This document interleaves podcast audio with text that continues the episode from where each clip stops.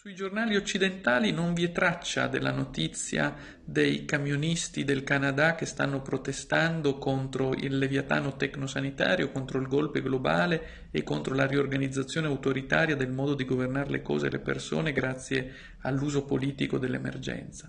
I giornali occidentali, i media europei preferiscono tacere, fingendo che nulla stia accadendo in Canada.